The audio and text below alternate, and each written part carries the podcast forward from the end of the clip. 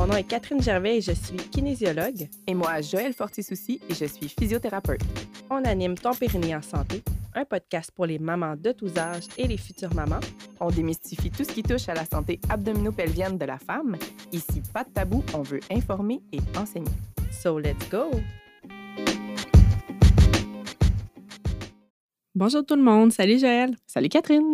Donc, cette semaine, c'est la suite de notre épisode de la semaine dernière. Donc, on avait démystifié un petit peu c'était quoi la douleur aiguë. Et là, on veut comprendre qu'est-ce qui arrive là, quand la douleur elle reste là plus de 3 à 6 mois. Elle devient ce qu'on appelle une douleur chronique. Donc, on, on veut démystifier ça avec toi, Joël, la pro de la douleur. mais, ouais, je me, ça me stresse un peu cet épisode-là, mais c'est important parce que c'est. euh, des des discussions que j'ai à chaque semaine. C'est sûr que ça n'affecte pas toutes mes clientes, mais euh, on en, il faut en parler. Il faut mieux comprendre comment la douleur est créée pour mieux euh, adresser la douleur chronique.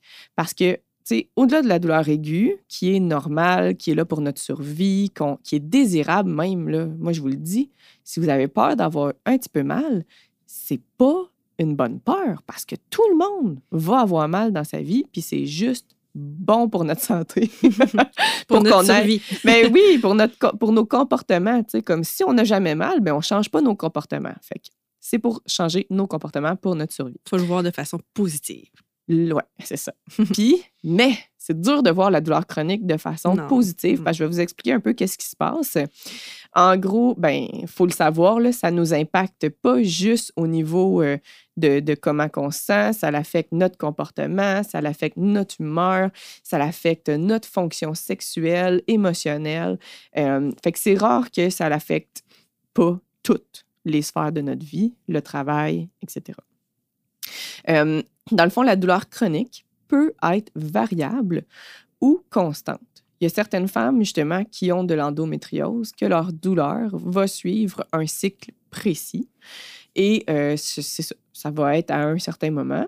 Puis il y en a d'autres que c'est des activités qui vont provoquer leur douleur.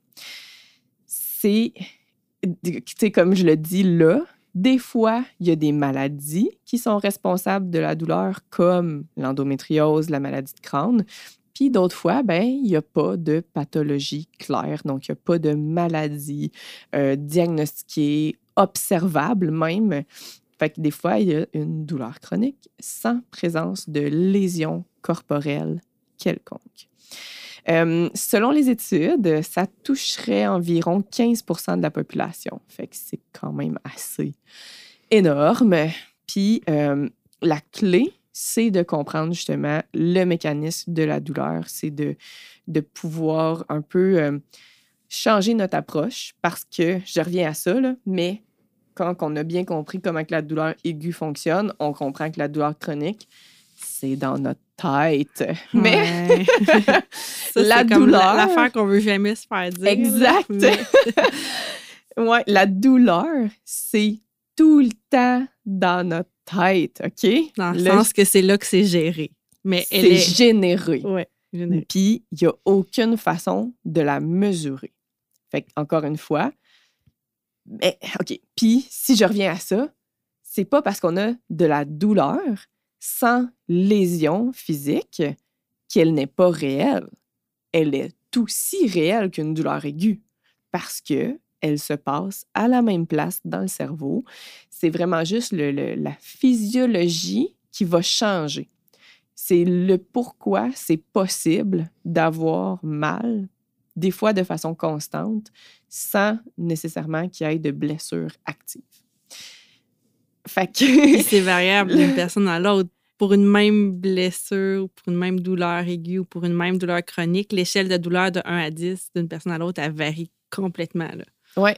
Puis, écoute, Pour là, je ça parle à qu'on peut- personne en particulier, fait que je vais le dire. mais les gens qui disent je suis dur à douleur, souvent, vous n'êtes pas dur à douleur. Mais c'est pas grave. C'est pas un jugement. Puis, c'est pas une qualité. Tu sais, je veux dire, c'est pas. non, euh, c'est ça. Dites non. les vraies affaires. Puis... Ah oui, c'est ça. Puis quand on a Ouais. les bonnes raisons de faire quelque chose, on va être capable d'endurer plus de douleur. Puis je donne l'exemple de l'accouchement. Ah oui. Ceux qui savent pas qu'ils sont en train d'accoucher, qui se sont pas préparés, sont comme je suis en train de mourir. Ben, je te comprends. Mais ceux qui se sont préparés, ben, il y en a qui, ont, qui disent que c'est plaisant. Je peux pas dire que moi, c'est allé jusque-là. Il y en a qui Mais- disent que c'est orgasmique.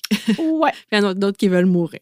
Ben, c'est ça. Moi, je pourrais dire que j'étais comme un entre-deux de ça fait mal, mais tu j'ai la bonne compréhension de qu'est-ce qui se passe pour pas paniquer, pour faire comme c'est normal, c'est le processus, une contraction à la fois. Fait puis je suis entourée, de personnel professionnel. Fait que, encore une fois, hein, l'environnement va influencer notre perception de la douleur.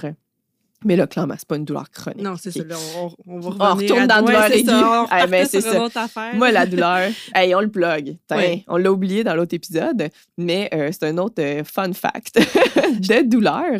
C'est que techniquement, on ne peut pas avoir mal à deux places en même temps. Parce que c'est notre cerveau qui nous dit Hey, toi, chose, tu sais, ça, ça fait mal.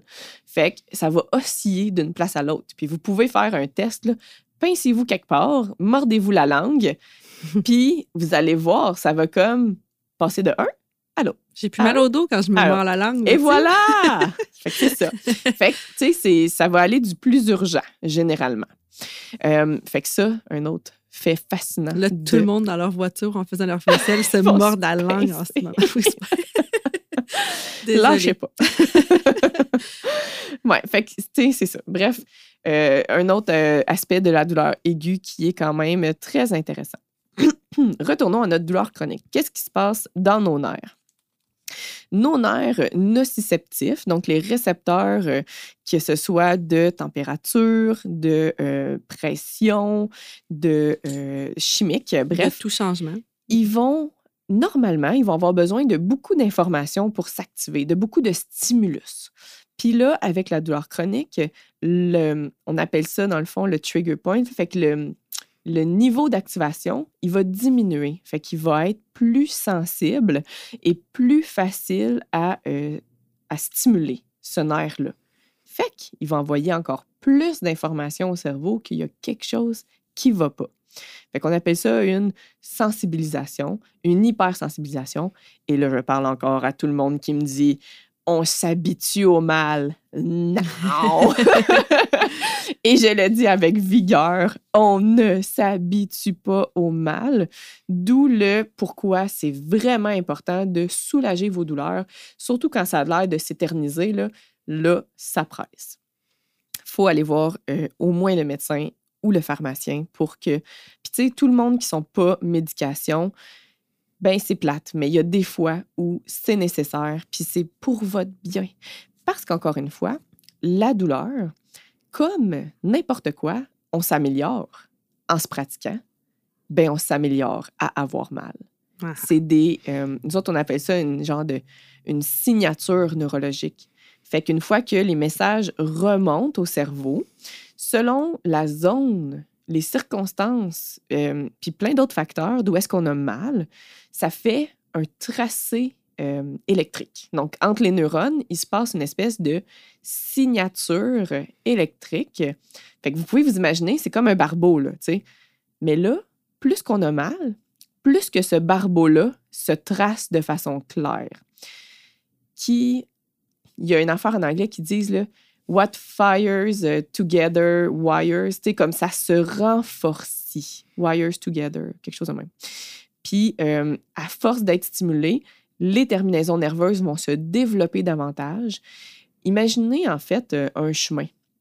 On a tous euh, été à l'école, tu sais, puis on a tous passé sur le terrain de quelqu'un. Bien, tranquillement, le chemin que tous les élèves empruntent, là, ben, il se creuse. Il n'y a pas de gazon qui est capable de pousser là, puis même que c'est là qu'il y a des petites plaques d'eau quand que la pluie tombe. Mais c'est ça qui arrive un peu dans notre cerveau. C'est comme si le trajet emprunté devenait de plus en plus puissant, de plus en plus facile à aller allumer, comme courant électrique. Puis, euh, ça devient un problème à cause de ça. On veut s'améliorer, on veut être meilleur à, à compter, on veut être meilleur à, écrire, on veut être meilleur à chanter, mais on veut pas vraiment être meilleur à avoir mal. Ce n'est pas un bon skill. Puis c'est le pourquoi que quand on commence à jaser de douleur chronique, c'est plate, mais l'objectif zéro douleur est souvent pas réaliste. Donc, c'est pas ça que moi je vais viser en clinique. On va viser, on est mieux d'avoir des objectifs plus de, de- d'activité. Parce que possiblement que si ça fait très longtemps que vous avez mal, on ne puisse pas soulager à 100% la douleur. Et là, c'est plate. Puis ça vient jouer dans le cerveau parce que on a l'impression encore qu'il y a quelque chose qui va pas. On a l'impression d'échouer parce qu'on a encore mal. Ou... Mais tu te dis, j'ai quelque chose de brisé. J'ai quelque chose qui va pas encore, même si on passé des tests, puis des tests, puis tu sais, qui ont essayé des traitements, puis des traitements, puis tu sais, ça marche pas. Bien, ça, c'est signe qu'il y a probablement pas grand-chose. On peut pas dire rien, là, c'est impossible de savoir pour sûr qu'il y a rien. Mais c'est là qu'il faut un peu travailler euh, notre perception des choses. Puis euh, moi, c'est ça, pour s'en sortir des douleurs chroniques, ce que j'aime dire à ma clientèle, c'est qu'il faut traiter le cerveau comme un détective. On veut qu'il accumule des preuves positives, des preuves que ça va bien. Et c'est un défi parce que quand on a mal, on remarque beaucoup le négatif, puis c'est normal. Votre cerveau, il est fait pour ça, il est fait pour vous protéger, il est fait pour que vous surviviez. Fait que ça va prendre un effort considérable, un effort mental de remarquer qu'est-ce que vous avez pu faire puis qui était correct. Donc, dans mes cours, on apprenait ça comme étant des sécurités. Quand est-ce que vous êtes en sécurité? Puis là, c'est important parce qu'une sécurité va vous mener à une autre, puis il n'y a pas de raccourci. Quand on jase de douleur chronique, il n'y a pas de raccourci. C'est vraiment, on a besoin de petites preuves positives. Hey, je me suis tenue debout cinq minutes à la caisse, puis j'ai pas eu mal. Hey, je me suis assis sur cette chaise-là, puis en m'assoyant, j'ai pas eu mal. Hey, tu sais, fait que c'est de se forcer, là, forcer à accumuler des preuves positives. Puis pour s'aider, on peut même les écrire s'il faut. Encore une fois, c'est pas parce qu'on a une preuve positive une fois qu'on a nécessairement la même preuve une autre fois, mais de pas partir en spirale dans Oh mon Dieu, il doit avoir quelque chose de pas correct. Oh mon Dieu, je peux pas aller marcher, sinon je vais avoir mal, je peux pas aller faire ça, je peux pas. Tu sais, de rester dans ce discours-là, on perçoit plus de danger, fait que ça va empirer notre perception de douleur. Fait que c'est un bon truc, ça. Au lieu de se dire dans le discours négatif, hey, avant, j'étais capable de faire un squat complet. Ben là, je suis juste capable de faire un dixième d'un squat complet. Ouais, mais écris que tu es à un dixième. Puis la semaine prochaine, si tu fais un huitième, c'est déjà une amélioration. Puis peut-être dans trois semaines, tu vas faire un quart de squat. Ben gars, ça, descend de mieux en mieux où tu n'as plus besoin d'utiliser euh, la table pour te relever quand tu es assis sur une chaise. Fait que chaque, euh, où je marche cinq minutes au lieu de quatre, chaque petit pas devient une preuve euh, positive à ton détective. Donc, écrivez-les. C'est vraiment un bon truc, écrivez-les parce qu'on les perçoit pas tout le temps. Puis c'est plus facile de se dire, je suis plus capable de faire ce que je faisais avant que de dire, hey, j'étais là, puis là, je commence à m'améliorer. Oui, exact. Puis, OK, je reviens sur le phénomène au niveau du cerveau. Qu'est-ce qui se passe euh, au niveau du cerveau? Il y a une certaine euh, sensibilisation centrale. Fait que je vous avais parlé de la sensibilisation périphérique, fait que c'est-à-dire dans nos récepteurs, nos nerfs. Mais après ça, c'est au niveau du cerveau, il y a aussi des changements. Fait que ça, c'est le même tracé que, que je vous parlais. C'est vraiment la facilité à laquelle on va avoir mal. Puis, c'est ce qui nous amène des fois à avoir une douleur au repos. Fait que la douleur, où est-ce qu'il n'y a aucune menace pour notre corps, euh, on peut avoir mal. Puis c'est vraiment euh, dans notre tête. je m'excuse parce que je sais que c'est pas le fun de se faire dire ça. Mais si vous comprenez ça, vous allez pouvoir avoir du pouvoir sur votre gestion de douleur. Parce que si vous acceptez ça, c'est que vous comprenez que vous avez beaucoup plus de pouvoir que vous pensez sur votre douleur chronique. Fait que très dit. important. Oui. Euh, Puis, euh, on peut tout imaginer des circonstances où est-ce que un stimulus, normalement pas dangereux, va provoquer une douleur. C'est ça qui se passe souvent dans la douleur chronique. Puis il y a d'autres fois où ça va être euh, anormalement élevé. Puis je vais donner un exemple euh, de euh, quelqu'un que j'ai vu. C'est des douleurs d'épaule. C'est banal. Puis la personne fait une activité. Mais là, quand que ça commence, ces douleurs, ça dure deux jours. Fait que cette personne-là, nécessairement, développe une crainte de bouger, pense qu'il y a un gros problème dans ses épaules. Et euh, le fait que ça se soit pas réglé pendant un an, deux ans, ça fait que finalement, il y a comme un entraînement qui s'est fait et il y a une origine probable, tu sais, probablement qu'il y avait quelque chose aux épaules au départ, mais maintenant, il y a aussi ce qu'on appelle une douleur d'origine neuropathique. Fait que c'est beaucoup plus les nerfs qui sont en cause. Et dans ces cas-là, souvent, puis c'est la même chose pour les douleurs pelviennes.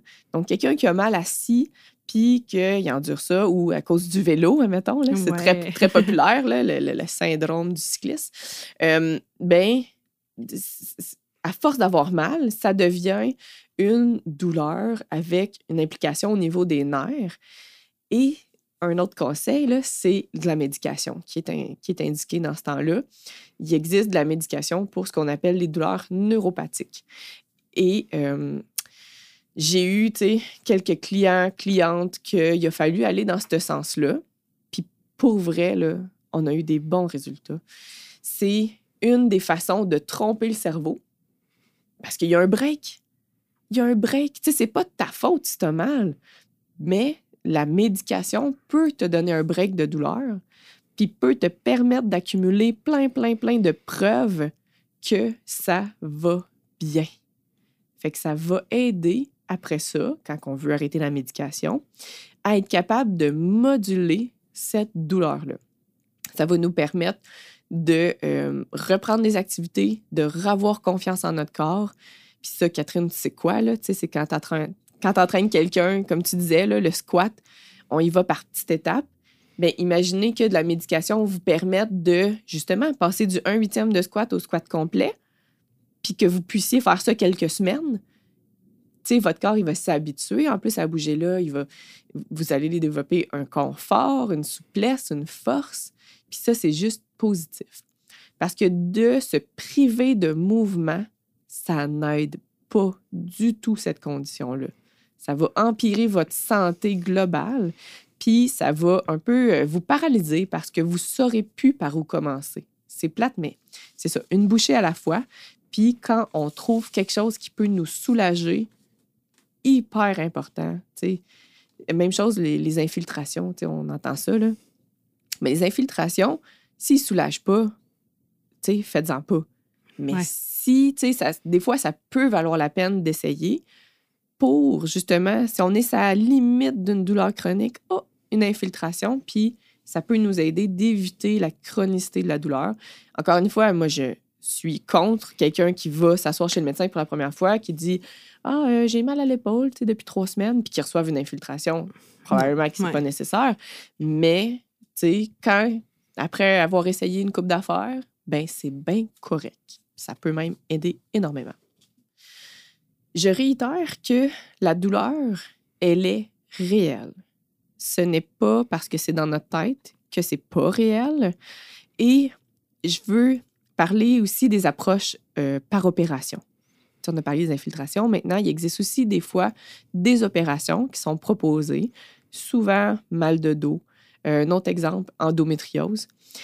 Ben, OK, ce qu'il faut savoir pour pas que ça vous empire, c'est qu'il faut absolument pas que vous soyez dans un, ce qu'on appelle un flare-up en anglais, fait une période de, de- de régression ou une période irritée. Fait que si vous avez comme de la douleur aiguë par-dessus votre douleur chronique, c'est pas un bon moment pour vous faire opérer et vous devriez reporter l'opération à un moment où vous êtes à votre douleur de base. On va dire ça comme ça. Ça, ça, ouais, ça reflète-tu assez une Ouais, réalité? C'est logique. Ouais, ouais. Oui, c'est ça, parce que oui, on peut avoir des euh, réels, tu sais, comme avec l'endométriose, là, il y, a- il y a une réelle maladie, là. Fait qu'on veut pas être dans la phase inflammatoire, on veut absolument, parce que ça peut empirer.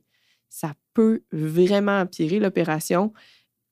Puis c'est triste parce que j'en ai trop vu Hmm. euh, dans d'autres circonstances. Tu sais, quelqu'un qui a mal à l'épaule, mal à l'épaule, mal à l'épaule, puis, tu sais, comme, après un an, deux ans, ils font comme, bon, ben, on va opérer.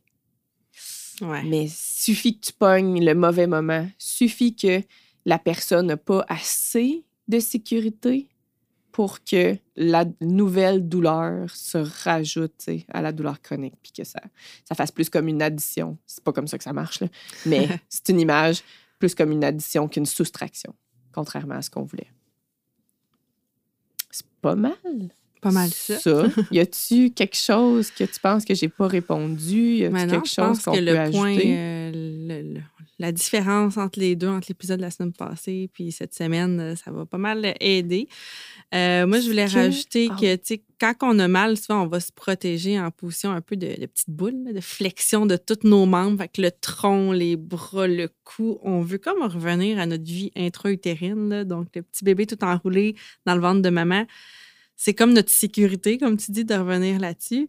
Ça peut être correct un court moment, là, justement, ça t'aide à t'endormir pour que tu puisses te reposer. Mais on dirait que dès que quelqu'un peut avoir des douleurs euh, aiguës ou chroniques, reviennent tout le temps à cette position-là de façon comme permanente dans leur quotidien. Donc, ils vont développer une posture plus enroulée par en avant, vont toujours plus être euh, souvent assis, donc en position de fermeture. Puis cette position-là, tout le temps en flexion, ou de fermeture prolongée, ça peut nous amener dans un état un peu plus dépressif. Là. Fait que c'est vraiment relié à, notre cerveau, tout ça. Puis, ou juste être plus anxieux.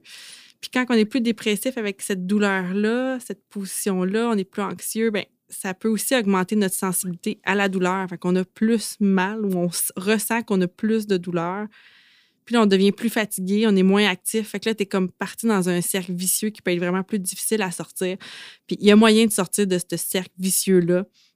Donc, c'est par des petits pas, comme, euh, comme Joël nous expliquait là, tout à l'heure. Fait que c'est d'essayer, oui, quand même, de, de bouger dans, de ce qu'on est capable, même si c'est pas comme avant, pour avoir un petit peu plus d'énergie, puis après ça, avoir un petit peu moins de douleur, puis sentir qu'on en fait un petit peu plus, puis d'être dans un...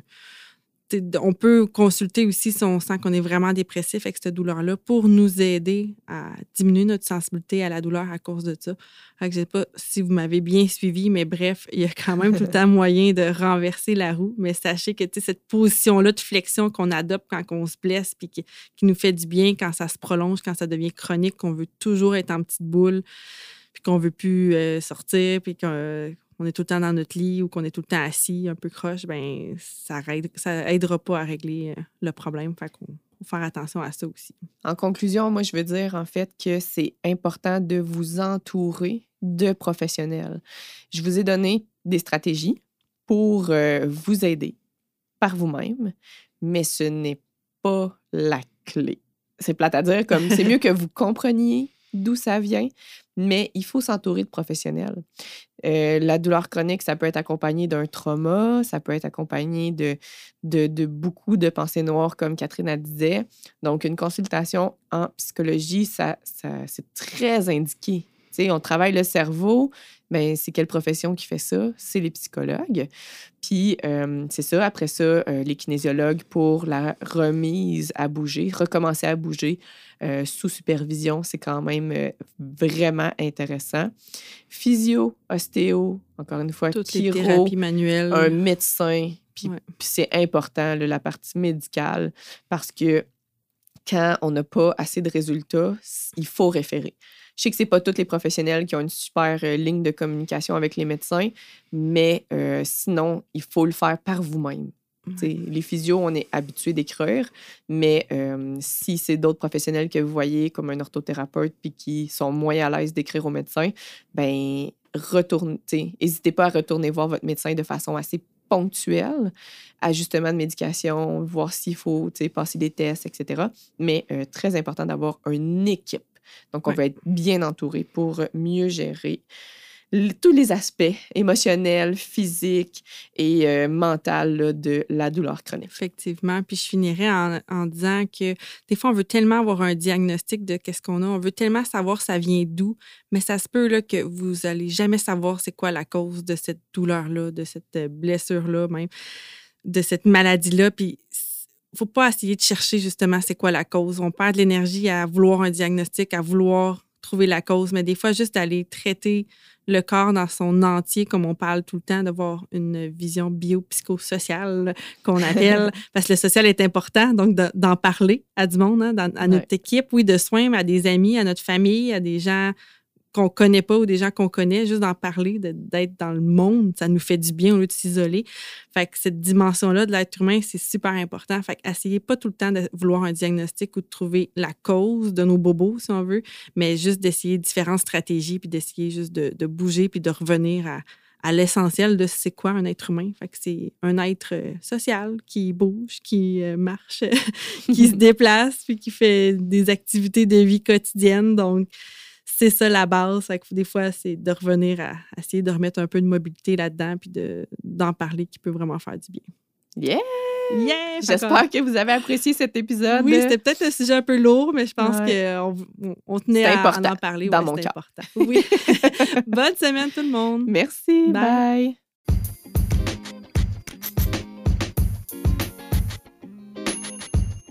Hey, merci d'avoir écouté l'épisode jusqu'ici. Si tu as apprécié, n'hésite pas à le partager avec toutes les femmes de ton entourage qui pourraient être intéressées par le sujet de cet épisode.